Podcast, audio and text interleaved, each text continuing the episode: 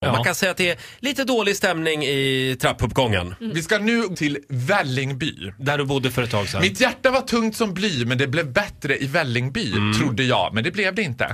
För det var nämligen Okej. så här att jag bodde på nedre botten, alltså typ i källare. Det var en, jag bodde i en källare. så Det är kan man- billigast där. Ja. En gång om dagen eller på kvällen så kom det alltid ett litet intensivt störtregn över min balkong. Vilket visade sig vara min granne som hällde skurvatten på min balkong varje kväll. Oj.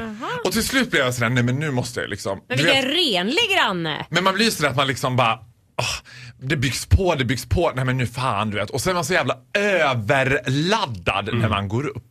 Liksom och ska plinga på och säga nu får det fasiken vara nog med det här skurvattnet. Man ska aldrig gå upp när man är som argast. Nej, man ska ju inte det. Bra. Jag ringer på. Grannen öppnar. Lika övertaggad som jag. Ögon som råttpittar möter mig i den där lilla dörrspringan. Och han börjar vråla, du vet. Jag vet precis vad du håller på med. Du är psykiskt sjuk. Och jag stod där och bara, hur kan han veta det? Jag tänkte, who told you? Who told you? Och då har han sett mig gå runt i trapphuset och droppa nejlikeolja. Och nejlikeolja det dödade man ju folk med på 1500-talet. Och plus att jag har en genmanipulerad katt som kan krypa, och jag har en sändare på min katt. Så den kryper från min lägenhet upp till hans lägenhet genom väggen. För han har sett den där bucklan i golvet hur den där katten bara vä- vänta, det här säger han till dig. det här, säger- och han är helt allvarlig och jag börjar först skratta. För jag har ju varken katt eller nejlikolja. Men sen börjar jag förstå, han är deadly serious om det här liksom. Att, och han är helt, han är så arg. Han är så oproportionerligt arg över att här, att jag har försökt döda hela trapphuset med nejlikeolja. Och gått runt och droppat det här liksom. På något sätt är det som att vi liksom gör upp i godo. Jag och han. Och det blir liksom, ja, jag, jag ber om liksom ursäkt, jag ska inte hålla på med Ja, du det. fick erkänna. Jag, jag var tvungen att låtsas för att han var ju galen. Men förlåt. Dag två vaknade jag av en spännande odör i mitt rum.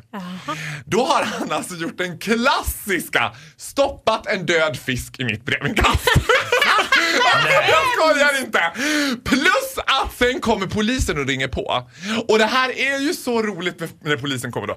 För då är ju de så här lite, du vet, man märker på dem att de bara, ja, eh, Eh, hejsan, det är så här att vi måste delge dig misstanke om brott eh, eftersom eh, vi har fått in en polisanmälan om ett eventuellt mordförsök. Jag bara, vad med, vad med vilket tillhygge? De bara, ja men nejlikolja.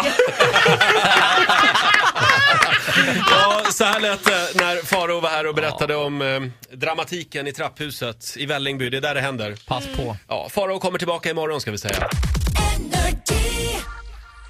Ett poddtips från Podplay. I podden Något Kaiko garanterar östgötarna Brutti och jag, Davva, dig en stor dos skratt. Där följer jag pladask för köttätandet igen. Man är lite som en jävla vampyr. Man har fått lite blodsmak och då måste man ha mer. Udda spaningar, fängslande anekdoter och en och annan arg rant. Jag måste ha mitt kaffe på morgonen för annars är jag ingen trevlig människa. Då är du ingen trevlig människa, punkt. Något Kaiko, hör du på Podplay. Därför arkadeinerna.